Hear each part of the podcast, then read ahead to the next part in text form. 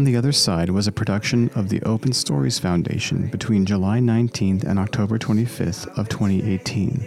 It has since been taken offline by Open Stories, but you can now find an archive of all 15 episodes on chrisway.com slash OTOS or on whatever podcast app you're listening to right now. On the Other Side was a podcast project dedicated to discussing religious, post religious, and religion adjacent issues from a distinctly millennial perspective.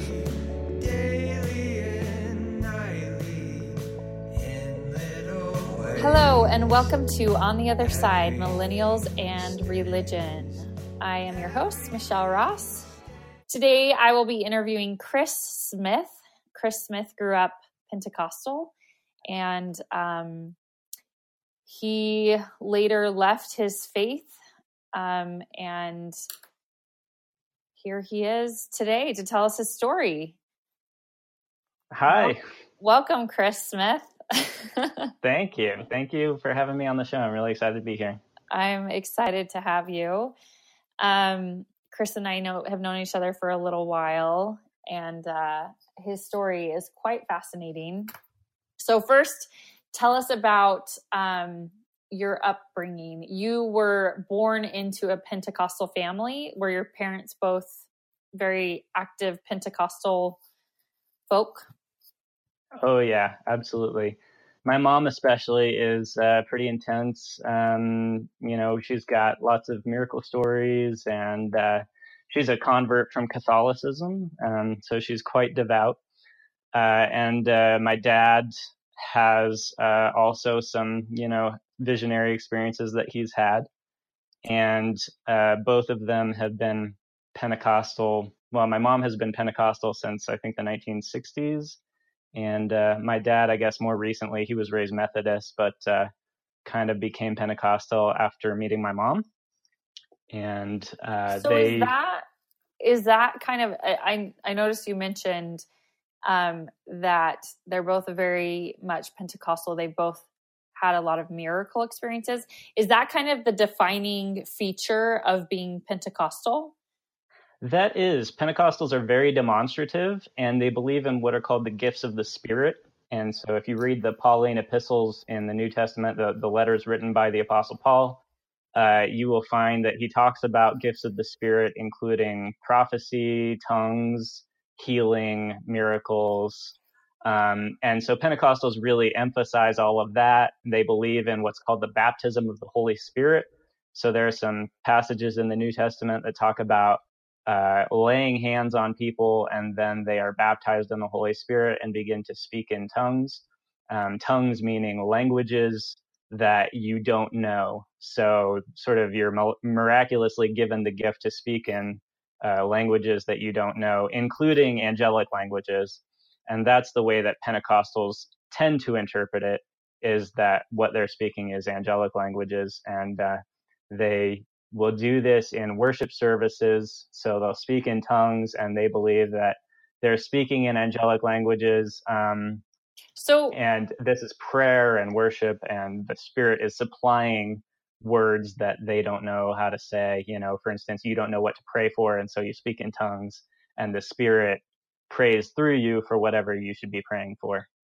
Yeah. So, so let me ask you this because, like, for example, in Mormonism, you can be a Mormon. Like you can be baptized into the church, you're on the church records, but you maybe don't have never had a spiritual experience or you don't believe it's the true church. Um, you can still be Mormon. So, can you be Pentecostal if you, you know, like let's say you've never had a miracle, or is that, does that mean you can't be Pentecostal if you haven't done those things? Or no, you how... absolutely you absolutely can be a Pentecostal uh, without doing those things. So how do you become um, a Pentecostal? Is it a baptism? Is it Yes. So, I mean, basically, Pentecostals believe that uh, all that's required to be a Christian eh, or a Pentecostal Christian is to make a profession of faith, you know, say that you believe in Jesus, confess belief in Jesus, ask Jesus to forgive you of your sins, and then essentially you are a Pentecostal Christian. Now they do have the baptismal rite typically, though, they view that not as conferring salvation, but merely as a sign of the commitment that you've made. So they don't believe that it's a salvific ordinance; it's just a symbolic ordinance. Gotcha. And then uh, you can receive a second baptism, which is the baptism of the Holy Spirit, and that's what confers gifts such as tongues. And they typically believe that tongues is the sign that you have received the baptism of the Holy Spirit. But that's kind of like the the bonus level. that's yeah. uh, that that's getting into the inner circle, sort of. Uh, you in, you can be saved without doing that. Yeah, exactly. So when you speak in tongues, you're like in the inner circle of Pentecostals. Right. They believe that everybody should speak in tongues and that everybody can receive the gift of tongues if they pray for it and ask for it and um, have faith. But uh, it's not a requirement for salvation. It's kind of the, the extra extra mile. And so there is there any like centralized governing body or are, um, is each Pentecostal church its own kind of governing body? There are a few major denominations. So Pentecostalism got its roots about 1906. Um, I mean, there's a couple different uh, claimed origins for the movement, but 1906 is the sort of most famous one. It was the Azusa Street Revival. Little church on Azusa Street in LA had this big revival, and blacks and whites were worshiping and praying together. It was very interracial. And um, out of that came a denomination called the Assemblies of God, which is the largest Pentecostal denomination in the world. Um, and the Assemblies of God, unfortunately, very quickly became a white church. Uh, it kind of was where all the white people went, and then the uh, blacks were sort of pushed out or pushed into lesser roles, even though William Seymour, the guy who had led the original revival, was a black preacher.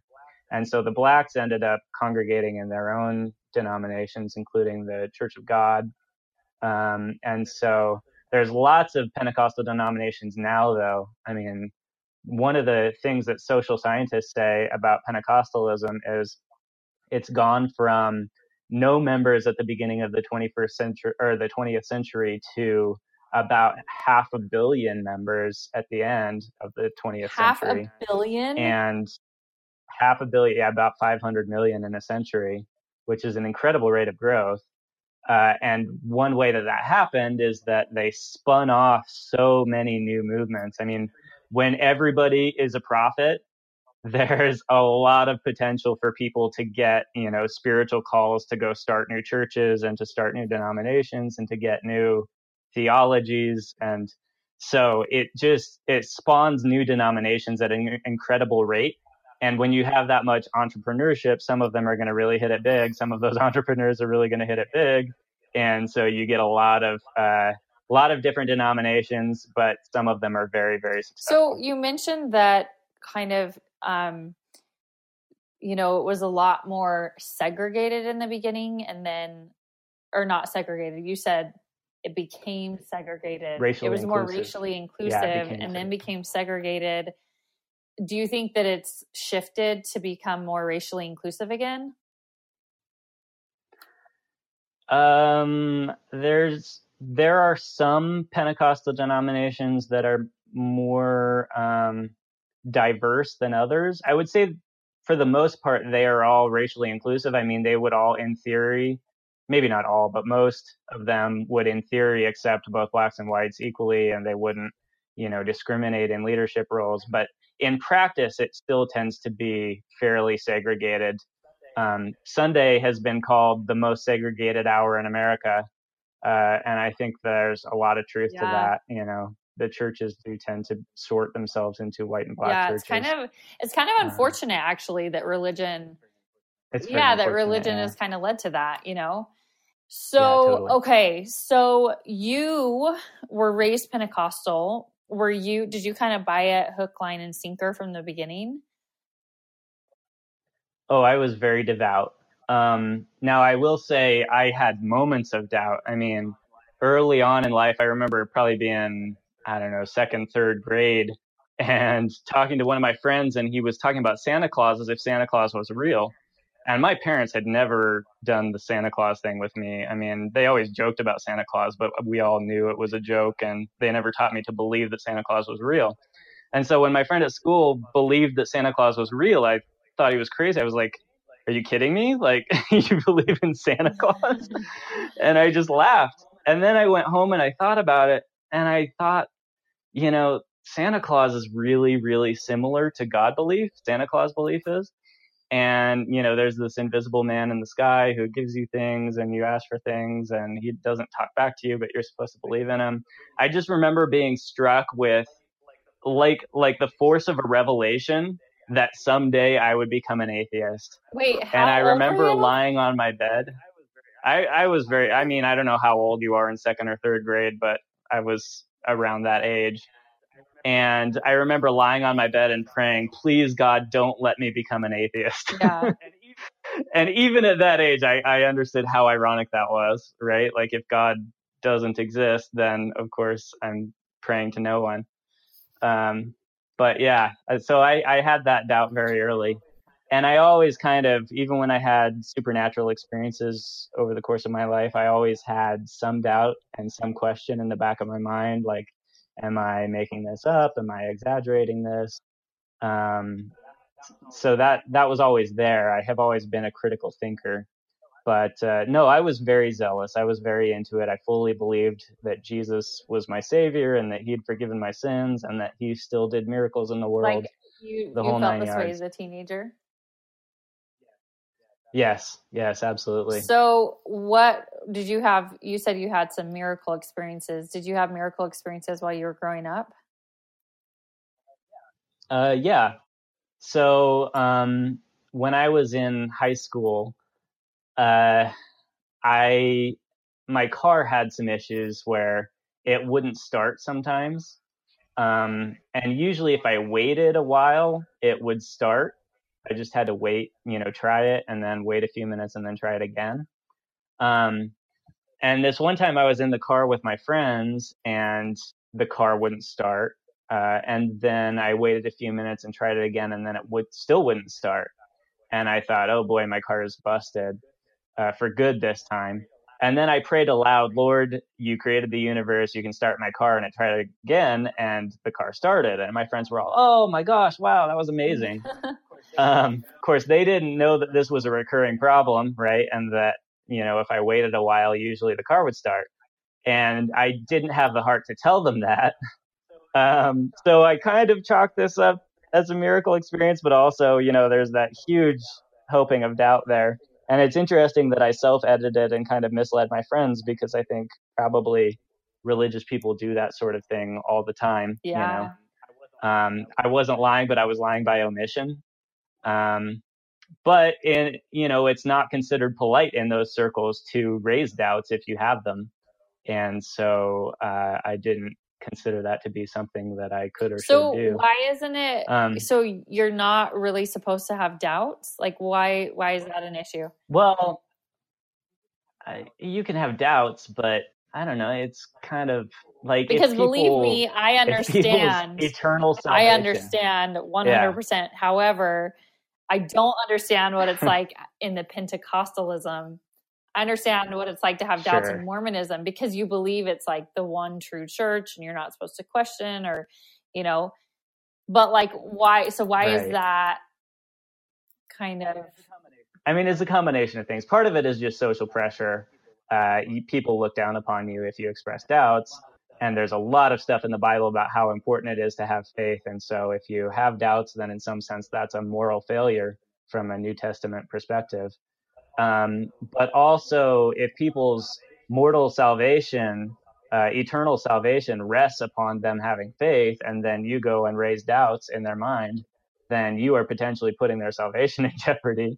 You know, so this is just not really something that you typically do. Interesting. Um, I don't know. It was always a difficult thing to balance. So it's not like because um, in some um, religions, like once you have accepted Christ, um, or once mm-hmm. you've been kind of born again, you'll never lose that. Like even if you doubt or like go off the path for a little bit, um, and this is clearly not in how it is in Mormonism, but like in other Christian faiths. Um, so is that not how it is in Pentecostalism? Is like if you are saved or you have these miracles, you can still fall off the track and lose your faith and right. So what you're talking about is sometimes called once saved, always saved. Yeah. And it's a theological debate in evangelical circles because the New Testament does say something to this effect. Um, but the thing is, even the people who believe that once you're saved, you're always saved, if you were to be a Baptist, for instance, and then fall away from the Baptist church and become a hard drinking drug user and etc., they wouldn't say that you were still a Christian. What they would say is that you were never a Christian in the first place. Does that make sense? So they would sort of retroactively edit your history to say that you were never actually mm. converted. Mm. Um, and so, but in, in, the Pentecostal tradition, no, uh, they don't have that once saved. At least in my the the circles I was raised in, they don't have that once saved always saved doctrine. It's you actually can lose your salvation in okay. this tradition. So you had some other miracles. Um, tell me about finding you finding lost keys. Yeah, so uh, there was a time in college when I, uh, you know, ransacked my room looking for my keys, could not find them. I was late for class, uh, and then I sat down and prayed and, you know, asked God to help me find my keys. And I opened my eyes, and I literally was staring at my keys when I opened my eyes. Uh, so that was pretty pretty persuasive. Uh, you know, I did speak in tongues. I had a vision once. Um, what was that um, like speaking when I was like? how uh do you how would you describe that experience? Well, when I, it, it, was a really interesting experience. So when I spoke in tongues, they kind of took us into a back back room and they were praying over me and a group of other people uh, to receive the Holy Spirit and speak in tongues. And pretty much everybody else that they were praying for eventually spoke in tongues, and I was sort of the last one. And they kind of like initially they talked about how you can feel it bubbling up inside of you and the lord sort of takes over your mouth and you uh, like speaks through you and that's kind of the initial way that they uh, explained it but then they kept sort of like watering down the explanation as they went, as I like, it, it took longer and longer for me to get there. They watered it down a little bit. And um, finally, somebody suggested that uh, they believe that you have to just speak out in faith and that the miracle to some extent may be that you just make sounds and then God fills those sounds with meaning. Um, and so that was sort of the premise under which I spoke in tongues finally. And of course, everybody else is celebrating, but I kind of felt like it was fake. And then I went home that night and I did it again by my bedside. And this time I felt it felt a bit more real. It felt a bit more authentic. And I continued to do with it. And it's interesting that as I sort of practiced this uh, over many years, it became more automatic over time. Um, so there's this thing called dissociation that psychologists talk about. And uh, it happens a lot when you're driving. You can be thinking about something completely different from your driving, but obviously you're still some part of your mind is still focused on your driving and you realize that you were trying to go to the store and instead you drove home because that's where you always drive yeah. to. Um, and that I think is kind of similar to how speaking in tongues works. It you practice it so much that eventually it becomes very automatic. It feels very miraculous. It feels like someone else is controlling you um, even though you know it's really just sort of a segmented part of your your brain that's doing this. So, what um, was the vision that you had? Well, after 9/11, um, in in my Pentecostal church, they would have these open mics uh, where anybody could go up, like they'd be singing and praising, and everybody would be praying in tongues and everything. But if you wanted to, you could step up to the microphone and you could speak a prophecy. And so we were having one of these prophetic sessions. And um, I was praying very intensely about 9 11. This was probably just a couple days after, maybe even the day after 9 11. And I just suddenly saw a flash of like a keychain with a bunch of keys on it. and I said, "What was that?" You know, I kind of prayed, "What was that? What does that mean?" And I felt like the Lord told me that that was the keys to a generation. And so I got up at the mic and said that I felt that in 9/11 the Lord had given us the keys to a generation, and that this was, you know, something that we could use for mission work.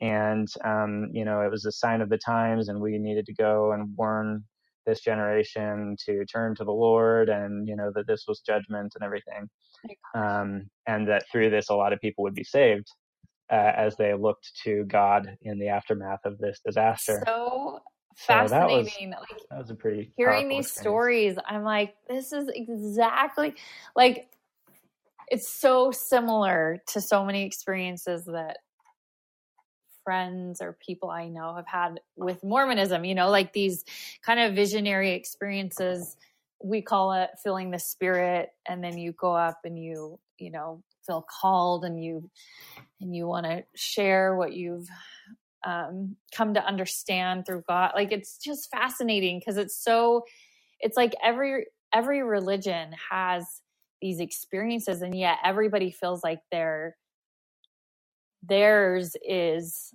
the correct or the, the special experience that you know and the one yeah, true absolutely. experience. And yet, if you talk to, as I've been, you know, I've done three other episodes so far um, of people of other faiths.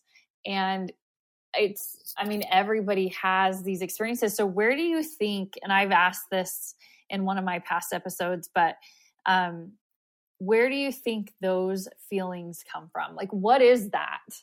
why do we as humans all have that uh, so similar experiences well, you know, it's, about religion and God and and these powerful emotions? Where is that coming from?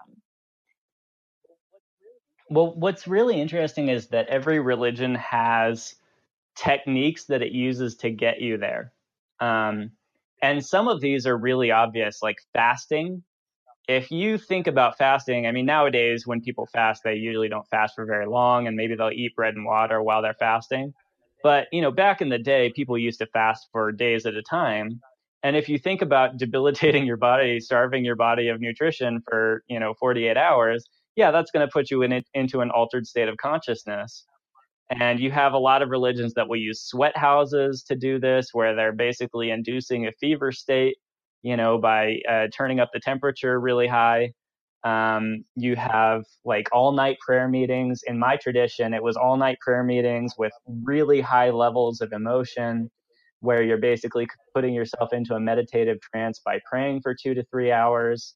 Um, and you get really, really emotional, really, really into it. And of course, they're all uh, every tradition has its sort of forms where you're encouraged to testify and you're encouraged to speak out in faith. And, um, you know, there's even like in Mormonism, they talk about, uh, I think it was Boyd K. Packer said, a testimony is found in the bearing mm-hmm. of it. And so to some extent, he's encouraging you to kind of fake it till you make it. Um, all of these have a sort of format that in in my church it was a test they called it testimonies as well. Uh, but there always was this format where you start out an extreme center and then you have some you know extreme experience where god speaks to you or something and you turn your life around. And i always felt sort of inadequate because having been born a pentecostal i never had that kind of conversion experience um, and so, to some extent, I felt quite a bit of social pressure to put together some kind of narrative that fit that format. Um, and so, you know, it leads to exaggerating things or leaving out details such as little niggling doubts um, because there's this social pressure to testify and to be an evangelist and to do missionary work. And if you don't do that, in some sense, you're not doing your duty as a Christian so I think it's all of those things. It's social pressures. It's you know the they're training you through uh, modeling this and through an explicit format that you follow when you get up to give your testimony. Uh, you are you know being exposed to all of these different sort of technologies of inducing hallucinatory experience, and um, there's I, I, often think that religion can be excused from mind controlling us only because we mind control yeah. ourselves. Well, I was just know? I mean, that we systematically forget everything that doesn't. Yes, fit. we do, and it's not like you know. I don't look at the leaders, the current leaders of religions, and think, "Oh my gosh, like they are." They are intentionally trying to get us to like with this format you know it's like that's what they were taught too and then we just pass it down from generation right. to generation not even knowing that these are like psychological uh tricks almost for to, to trick our minds right. to trick ourselves to to feel that this is the only special experience you know because we're feeling so strongly right. about it it must be true or accurate or or you know real and i mean i think about like your stories with finding lost keys and and starting your car. And i'm like i have heard 1 billion story stories like that over the pulpit at church over you know at at yeah. mormon church. And it's really about for for mormons it's very much about feeling the spirit and know, knowing that they have the gift of the holy ghost. When they were baptized they and only mormons have the regular companionship of the holy ghost um, while people outside of the faith can have experiences with the holy ghost those within the faith are the only ones who have it as a constant companion um, and so we would say things like, oh, well, you know, Chris had, you know, the Holy Ghost spoke to him in this one moment or, or whatever. But, but you're having just as many experiences as, as any Mormon I know or more, you know? And so it is, it is very, it, this is like what fascinates me the most about religion is, and especially as I've done these, these other episodes, like I've interviewed somebody, um, who was Catholic. I've interviewed a Baptist pastor. I've interviewed an Orthodox Jew. And um, it's everybody has these these tendencies to believe so strongly and firmly in in what they know and what they've felt and then if only you could like listen to everybody else it's like I hear all these stories right. and I'm like, oh, like everybody, everybody around the world has these experiences and they're powerful, you know? Yeah. So, um, so you. Well, and that played a big role in my exit as well, particularly meeting Mormons and hearing their experiences. Okay. So know? let's get to that yeah, because you. Absolutely. So Chris, just so for our listeners, Chris um, actually has a PhD in religion and he specialized in Mormon studies. Um, so tell us kind of what led you to that. Well, I dated a Mormon girl in high school. She was the bishop's daughter. Uh-oh. And uh, yep, yep. That was what my parents said. and probably what he, he was saying, I, the bishop. oh yeah, he was he was definitely having the same feeling. Yeah. Um, the the thing is at my high school there were not a lot of really zealous evangelical kids the mormon kids were the ones that i related to because they were the ones who took their religion really seriously and when i dated this mormon girl i i shouldn't say dated. I mean we were interested in each other and we kind of flirted but we never actually formally dated because of the the religion divide. But we you know emailed back and forth quite a bit and tried to convert each other. I read a bunch about Mormonism and Joseph Smith and got fascinated, which has eventually turned into an academic career. But the more that I talked to these Mormon kids, the more that I realized they had experiences that resembled mine. And I started reading about Mormon history and discovered wow, Mormons had been speaking in tongues in the 1830s. They had been prophesying and doing healing miracles and everything in the 1830s. And here we Pentecostals had this narrative that we had restored the gift of tongues in 1906. And so the Mormons had beaten us to it by over 70 years. and I'm going, how do I make sense of this as a Pentecostal, you know? And the Pentecostals regard Mormons as heretics and as unsaved. And I started to question that the more that I talked to my friends and realized they were sincere, that they believed in Jesus. and I actually had some visionary experiences. I dreamed about um, my pastor preaching against Mormons and then I challenged him openly in the church, and he sort of admitted that he had been wrong and that maybe Mormons were saved after all. And then one day when I was in the car, I was praying about this uh, Mormon girl and sort of uh, praying that she would get saved. And then I heard the Lord say to me, I heard the words, um, "My salvation." Uh, it was my salvation encompasses many ways, or something like that. Um, and so I took that to mean basically that the Lord was telling me that she was saved, that his salvation was big enough to encompass Mormons. And uh, so, yeah, that was one of the early steps in my sort of liberalization. It took me a long time to, you know, get to where I am today, which is I'm an atheist today. But I went through sort of a gradual liberalization of my theology, and this was one of the very early steps in that. And that, so that was in high school? Right? Yeah, this was okay. So tell me about because did you in your undergrad were you studying religion? I did. Yeah, I went to uh, Fresno Pacific University, which is a Mennonite university in Fresno, California, and I got a degree in biblical studies, uh, believing that I would go into the Christian ministry. And what happened? what happened as well, you by the end started of it, studying the Bible, biblical study?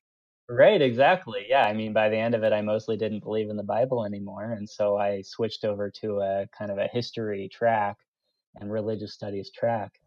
But uh, yeah, there were, like I say, there were many steps along the way. Um, I took a psychology class and learned about brain science, and one of the things that they talked about was split brain. And split brain is where you cut the connections between the left and right hemispheres of oh, your yeah. brain. And after this procedure, you have two centers of consciousness. Your left side of your brain uh, controls your right side of the body, and vice versa. And they act independently from each other and the two sides of your brain don't know what the other one is thinking. And there's actually been somebody who uh, the left side of their brain was an atheist and the right side of their brain was a theist you know? Uh, so these different sides of your brain can have different beliefs. And there's all kinds of other sorts of brain damage that can radically change your personality you know? If i remove certain portions of the front of your brain uh, you may become a serial killer. You may become incredibly violent because your self control centers, your emotional regulation centers of your brain have been removed. And so it really seems like your personality is a function of your physical brain, uh, which is kind of not consistent with the Pentecostal and Christian notion of a soul being the state of your personality and that your personality can survive death well, if my personality can't survive brain damage, partial destruction of my brain, if I become a different person after partial destruction of my brain, what would make me think that my personality could survive the total destruction of my brain, you know? And so this really challenged my belief, particularly if you start thinking about brain damage that changes your personality. Well, when you're resurrected, are you resurrected as the person you were before the brain damage or the person you were after the brain before. damage? Before. This gets you into Before, all kinds of, of sticky. Before. What's that? we all know yeah, that, but, Chris. but then then the person you are after the brain damage. I mean, what if before the brain damage you're a bad person and after the brain damage you become a good person, you know? I mean, can we accept if you, let's say you fall in love with somebody after brain damage, can we accept that that person is going to be erased when that person is resurrected?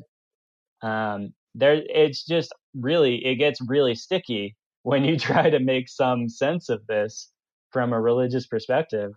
Uh, and so i concluded pretty early on in my disaffection that i didn't really believe in uh, an afterlife. I actually remember reading a book about afterlife beliefs in different religions and the author in the introduction was talking about how religions that have been really successful tend to have afterlife beliefs. And one reason for that is that they can motivate yeah. their soldiers.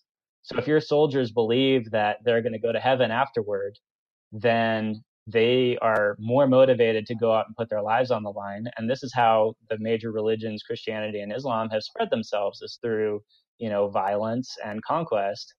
And a lot of it owes to their afterlife beliefs. And so this essentially has been selected for by evolutionary processes, this afterlife belief. And I remember just being incredibly persuaded by that and turning to my friend April and saying, I think I'm an atheist. and it didn't stick at the time. But um, I, yeah, this was when I was in college. It didn't stick, but uh, for you know maybe a few days, I was a pretty intense atheist. And in fact, I I wrote down this experience and kind of an atheist screed.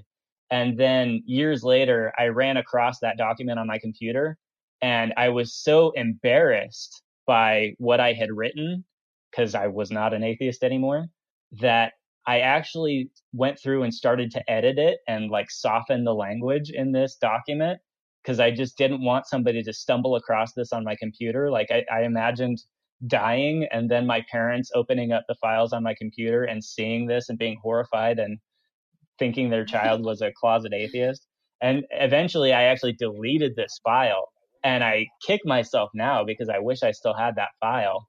Uh, but it, it, that just goes to show how we edit our own histories. I mean, that's a really explicit case where I self-consciously edited my history, right? But I was I was editing my history in order to bring it in line with uh, the editing that I had already done subconsciously because I had completely forgotten. Wait, so how you know? So you were an atheist for like three days. This this must have been when you were like in your undergrad. but you when you were yeah, a sophomore okay but sophomore. then for years after that you believed in god so what kind of brought you back to the fold like after those three days of intense like atheism were you suddenly like oh no but what about all my experiences i've had like what how did you get out of that funk yeah i think that is i think it was my experiences and i also think it was my mom's experiences my mom has some fairly uh, intense experiences as well and uh, I always kind of hung a lot of my faith on that. And th- there's lots of uh, faith promoting stories. Do you feel comfortable sharing any of her I mean, experiences? If not, oh, um, let's see if I can do do the big one justice. Um, when she was just investigating Christ, uh, Pentecostal Christianity as a Catholic, she had this roommate who she felt was kind of a bad influence on her and um, she had been trying to sort of break the news to this roommate for a while that she wanted to get out of that situation um, and so she watched the cross and the switchblade and after watching it which is a you know uh, uh, it's a movie based on a book written by a christian prophet named david wilkerson about uh, gang gang bangers oh. being converted um, very famous Pentecostal book. Um, but she, after watching this film, prayed, okay, God, if this is real and if you want me to do this thing, then you have to help me break the news to my roommate that I want out of this apartment. And um, the next morning, the roommate said, It's okay. I know that you need to leave. I had a dream. And in the dream, I saw this tall, handsome angel come into the apartment, put his arm around you, and escort you out of the apartment. And so I know that you need to leave. And so the the persuasive thing about that experience to me was always that it wasn't an experience that my mom had generated within herself. It was an experience that someone else had had who didn't know uh, yeah. what she was going through. And so that experience was always more persuasive to me than anything that I had experienced in my life. Now, maybe the roommate overheard her praying, you know, maybe she was praying out loud and the roommate overheard her and said this the next morning. I don't know, but that was something that I always sort of hung my faith on. Yeah, that is so and I think sometimes we remember we remember history wrong. So I think sometimes we have experiences and maybe yeah, maybe it did happen a little bit differently than what was told to you or you know maybe there had been a conversation at some point right. or or something you know I, I, don't know yeah. Right we improve we definitely change we our past do. we change our experiences. We we remember things differently than they actually happened um there's been a lot of research on memory and one of the studies that i find fascinating is a study of 9-11 these researchers asked people a couple days after 9-11 where they were when they heard about 9-11 and then they came back to the same people a year later and asked them where they were when they heard about 9 11. And the stories were often very, very different. But people a year later were so sure of what they recounted a year later that when the researchers confronted them with what they'd said two days after, they said, I don't know why I said that, but yeah. that's not where I was, you know? so they would they would reject their own memories from two days after uh, based on their recollections a year later. They were so convinced that their their recollections a year yeah. later were absolutely true. You know, so yeah, often the more you recall a memory, the more damaged it becomes because our brains overwrite the memory every time that we recall it. So every time that you access that memory, you are compromising it and changing it a little bit. And at the same time, the more that you recall a memory, the more certain you become that that memory is true.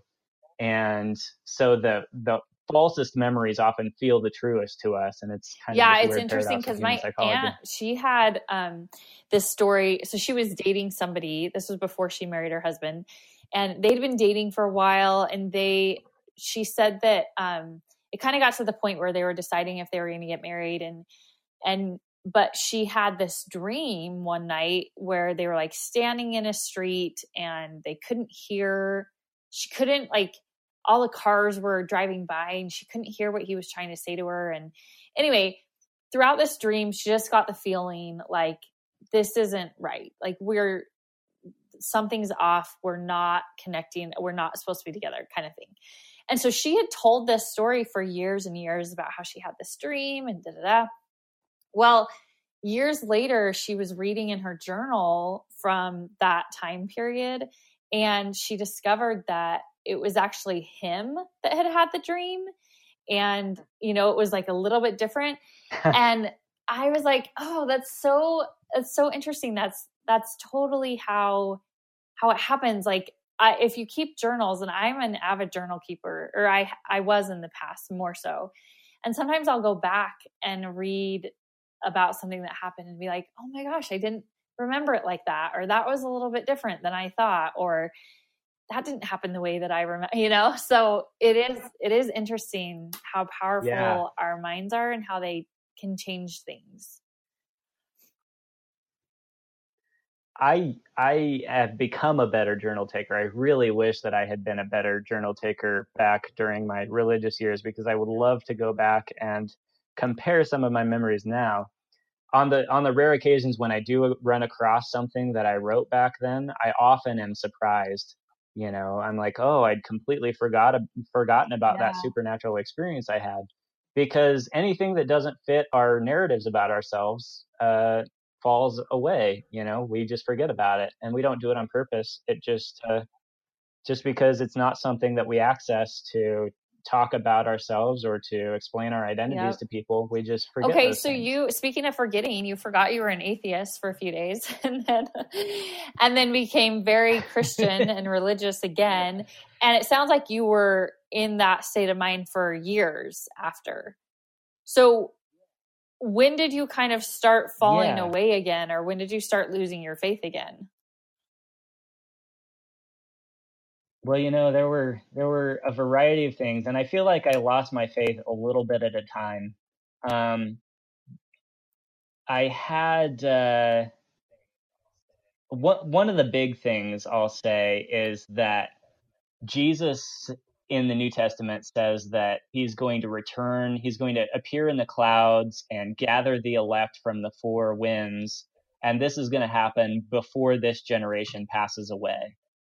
And it, so that's a very explicit, time sensitive prophecy, and it didn't happen like that. And in fact, the book of Second Peter appears to be responding to this because uh, that book says Peter predicts that Jesus is not going to return before this generation passes away.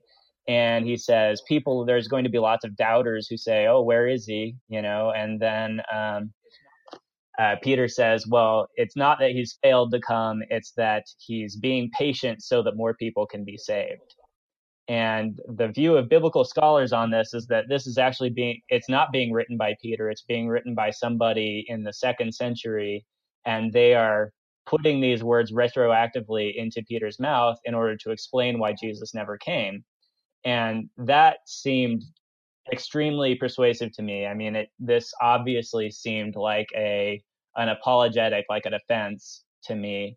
Um, and uh, so that was a, learned a big one for me. That Was that something you kind the of studied in foundations of my faith. school?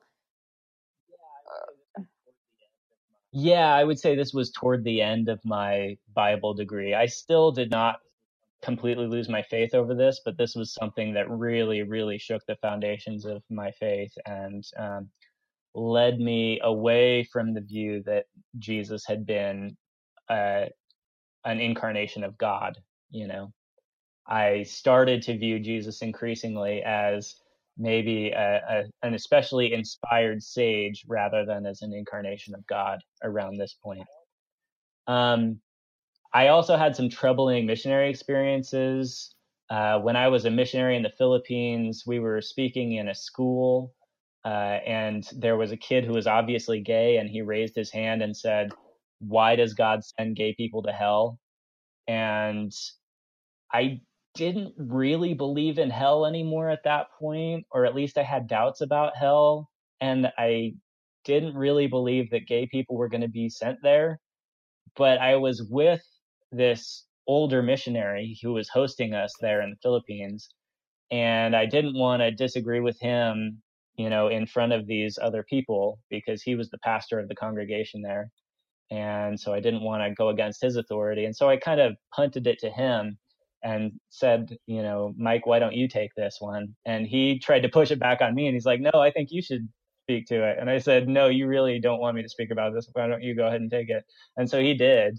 And just basically his response was, this is what the Bible says, and we follow the Bible. But it really made me reflect on that those parts of the Bible, and I concluded that I didn't believe in those parts of the Bible.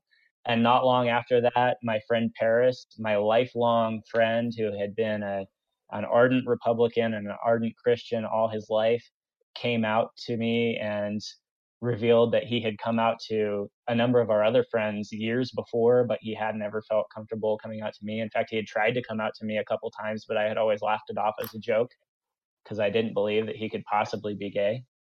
And so that, you know, those were experiences that really made me reflect on maybe there's something morally wrong, not just intellectually wrong with my tradition, but maybe there's something morally wrong with my tradition.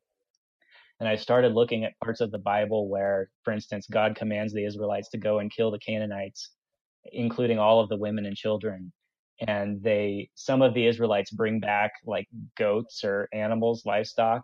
And God says, I, I told you to kill everything. And God gets really angry with them that they spared the lives of these livestock.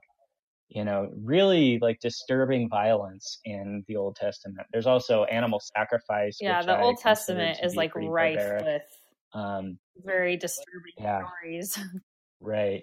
But the thing is, once you start once you start questioning some of that stuff in the Old Testament, it has implications for the New Testament. And so once I had rejected animal sacrifice as a human invention, then the atonement, which is the ultimate fulfillment of the law of animal sacrifice, yeah. no longer made any sense, right? Because it's based on this whole logic of when you do something bad, you are intrinsically tainted somehow, you become impure, you become so disgusting that God can't look at you anymore. And somehow by killing animals, that blood, the shedding of blood makes you pure and cleanses you again. And therefore God can, can look at you again. And and Jesus is the ultimate version of this. His blood covers our sins. And that whole logic makes no sense. And I started to realize this, um, particularly, you know, the, the whole point of punishment is to teach you a lesson. And if Jesus takes the punishment for us, then you don't learn the lesson. And so that defeats the whole logic of punishment. And I just started to realize that this whole sort of criminal justice system that the Old Testament is based on, where blood covers sin and sin causes intrinsic taint to your soul, uh, was like a very primitive way of uh, making sense of game theory and things that we understand a lot better today. You know, now that we've had uh, millennia of philosophers thinking about these issues, we understand better where you know crime and punishment and all of this comes from. Um, and so now it this logic of animal sacrifice and atonement no longer jives with what we understand about how all of this crime and punishment works.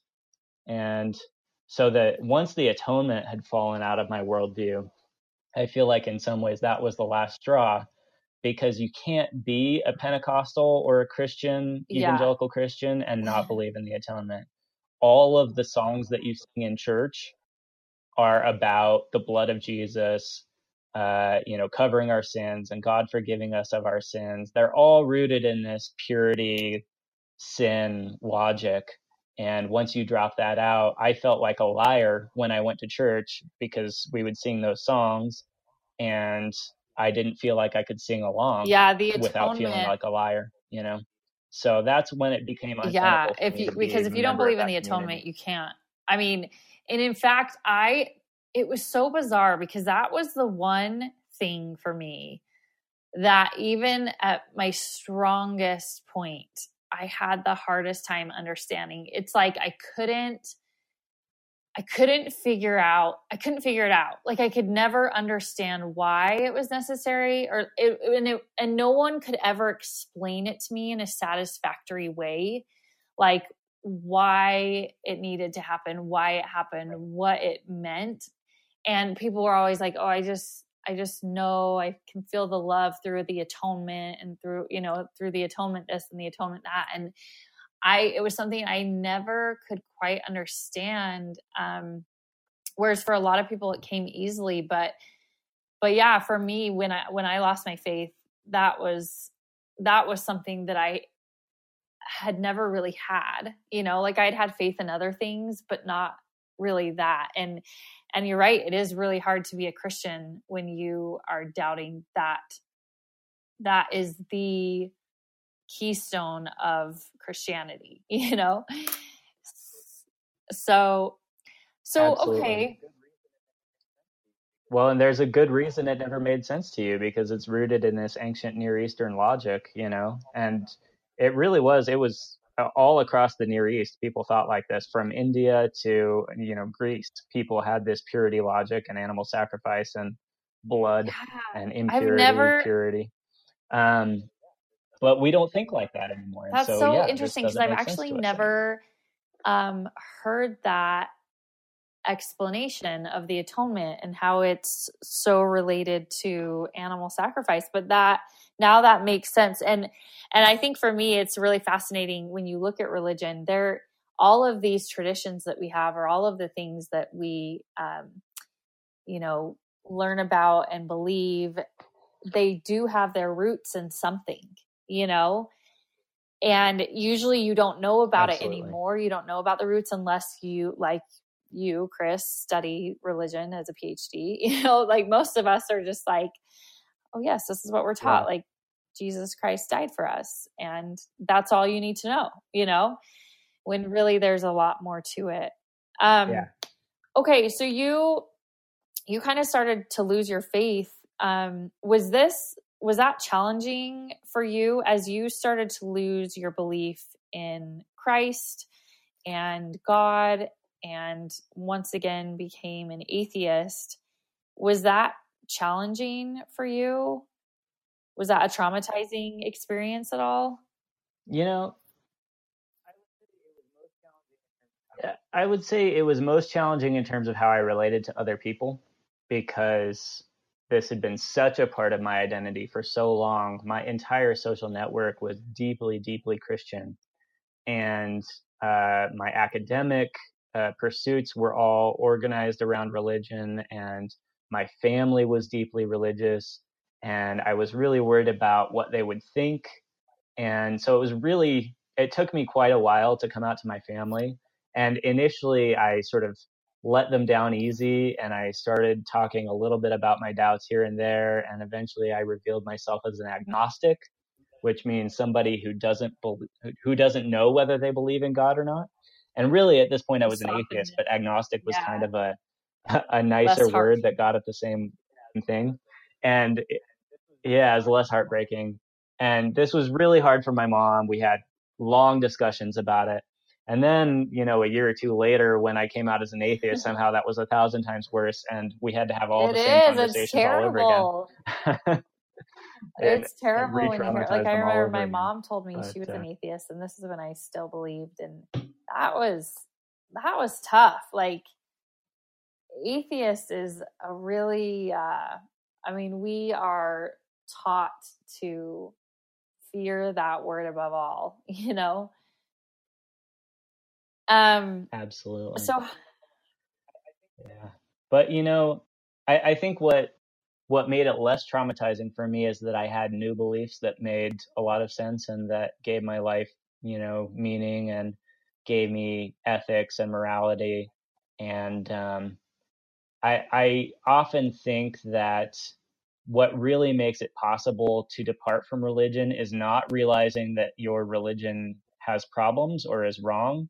What makes it possible to comfortably exit is to have a more satisfying alternative, a new worldview, and a new yeah. community to replace the old one. Yeah. That's when you can leave, I, you know? And that really. You know, it was the same for me. for me. Like, I was able to find first of all, my worldview, like I was really, when I stopped going to church, I was very clear on where I stood and my worldview. Um, and I also found community right. really quickly. And there's right. a lot of people who leave religion and it's very difficult for a lot of people to find community. How, any recommendations on, on how to find community or how did you find community after religion? Well, you know, I've had a lot of success with uh, humanist groups okay. and meetups.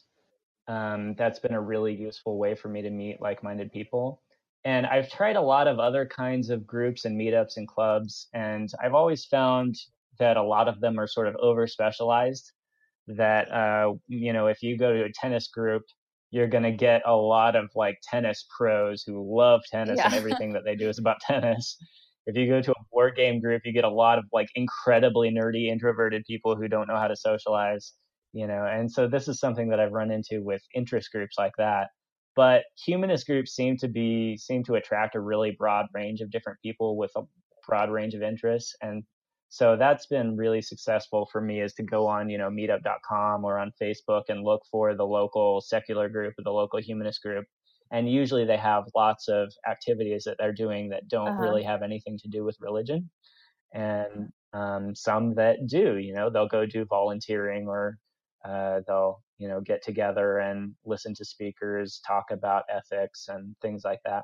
So you can sort of scratch both your itches. You can you can get all the ethical philosophy and everything that you want. You can also have just normal community and just yeah. make new friends. So I well, thank that. you, Chris, um, for coming on and telling us your story and sharing your wisdom. I think you had, you know, so many good things to say, and I think a lot of people are going to to relate to what you were saying. Um, I certainly did, and I certainly related to your story, and I appreciate it. Let's go in the garden. You'll find something waiting right there where you left it, lying upside down. On the Other Side was a production of the Open Stories Foundation between July 19th and October 25th of 2018. The underside is lighter when you turn